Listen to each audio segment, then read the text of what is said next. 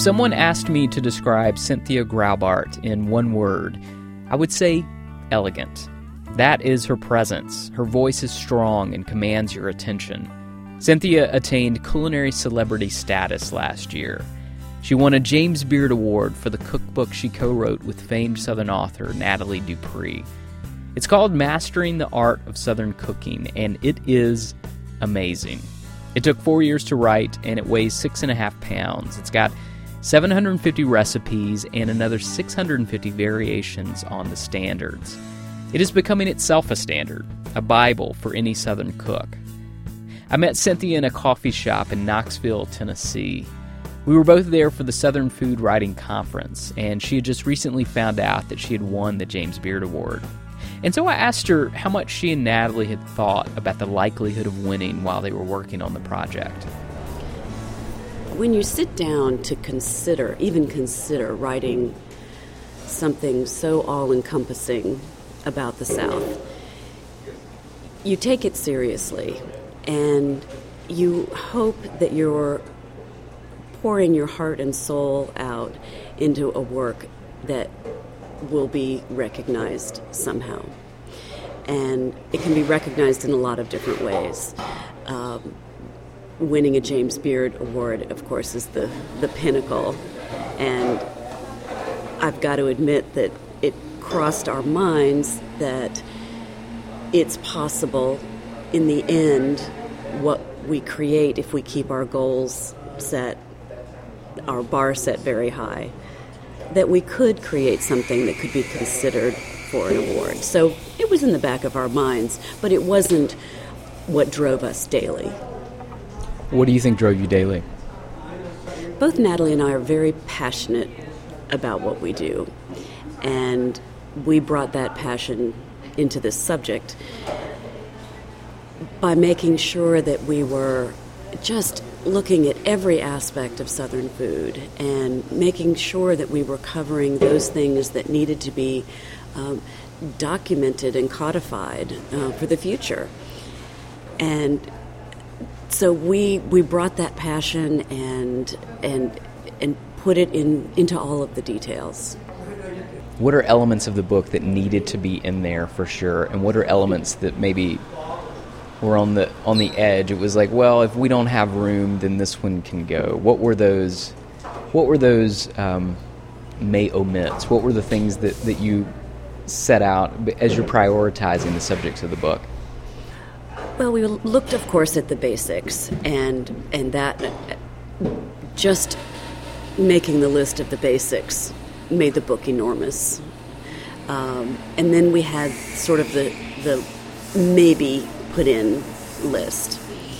And those were things that perhaps were uh, unique to a certain area and not not well known. Um, you know, we had we had to be mindful of size. And this could be a two thousand page book uh, to write about all the food of the South. We have so many different pockets and different regions.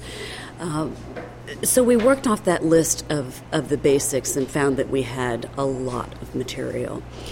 So what we did, we took, looked at the list of the maybes and said, okay, what, what's essential here? What is, what is basic about that recipe? And usually it was a riff off of a more well known standard recipe. And I think that's what makes this book so valuable is all of the variations. So we took those maybes and said, hmm, okay, this let's treat this as a variation of a standard recipe. So that way we were able to include even more. What surprises did you have? One thing that's particularly surprising when you take a look at the volume that we were dealing with, um, it's particularly surprising that that the basics still need to be taught. And it's easy to take for granted that people know how to cook. And so you can easily get caught up in a recipe shorthand. and we had to remind ourselves, and it's what we do uh, on a daily basis, and we're out there helping people learn how to cook. But even then, you know, we've been cooking for so long and we know these recipes so well that we had to catch ourselves to make sure that we were writing directions that were clear. And so that was a constant recurring theme and surprise when we would write a recipe and then we would give it to someone to test. And that constantly provided clarity for us. And the best person to have test a recipe is a literalist. It's really wonderful because you know exactly the assumptions that you've made and you can correct those. There's probably still a few left in the book, but not many, I can promise you that. You speak about the basics. Give me some examples of the basics of Southern cooking. People don't fry chicken anymore, and yet there's a curiosity about it. Uh, there's a desire on uh, for people to recreate the dishes of their childhood. They may remember that their grandmother always made something, and they'd like to give it a try. And finding a traditional recipe that can actually be made by today's cook is a challenge. And we feel we've addressed that challenge. And so if somebody wants to learn how to fry a chicken, they can follow the recipe in the book and they're going to be able to be successful. So we've provided all the information they need to be able to recreate that dish in a step by step fashion and not mess it up you know, people are terrified of certain things about cooking. Universally, biscuits and pie crusts. People are terrified of that. And it's those are things that we don't make every day and that take practice. And people don't give themselves permission to practice. There's a culture that we have of, which I think is largely because of the Food Network, uh, that we can run out and buy a basket full of exotic, expensive ingredients that we've seen somebody make on television and run home and make that dish, when in fact you are then a massive failure in the kitchen and you take that to mean that you can't cook. It's just not the way the world works. And having a book like this that that really addresses the basics and even for an accomplished cook there's information in there, tidbits that will help anyone either learn for the first time or perfect their technique. And that's why we wrote the book. Now that the book is out, now that the book is finished, the whole project is done, how, how can you define Southern cooking? Nathalie and I have been debating what is the South for four years, and I suppose people have been debating debating that for many, many years beyond that. Um, it's very hard to define the South. People begin by saying it's the states of the Confederacy. Well, then you look around the edges and you've got some problem areas. And, you know, is, the, is Kentucky the South? People will argue. Maybe there are some pockets that are and pockets that aren't. Texas is a huge problem. How do you define Texas?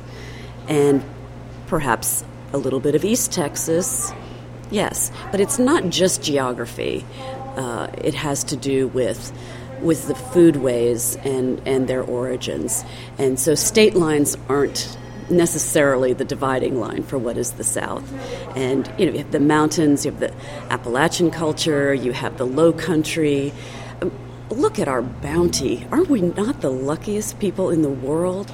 We have it, trout from our rivers, we have shrimp from the Gulf and, and the Atlantic, we have just the, we have rich growing soil, three growing seasons.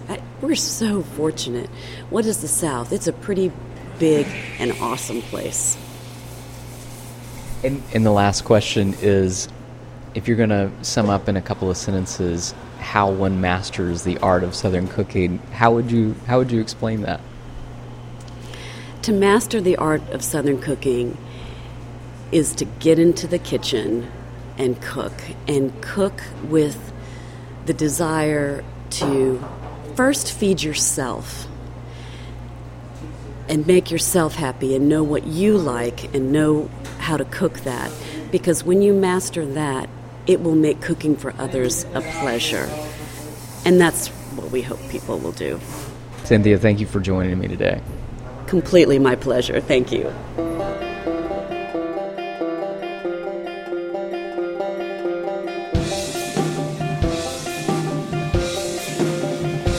You can find Cynthia Graubart Nathalie Dupree's Beard Award winning cookbook, Mastering the Art of Southern Cooking, anywhere books are sold. Cynthia also has a new cookbook called Slow Cooking for Two Double Dinners that is coming out in April. For more information, go to cynthiagraubart.com. To see photographs and videos of the people we've featured and to hear other episodes of the show, click on over to AuthenticSouth.com. You'll find everything from shape note singers in the Shenandoah Valley of Virginia to rattlesnakes in a gift shop in the Wichita Mountains of Oklahoma. You can also hear us at WFAE.org, on iTunes, Stitcher Radio, SoundCloud, and Public Radio Exchange. As always, the theme music is by Chris Hoke and Brett Eastep. Until we go south again, Thanks for listening.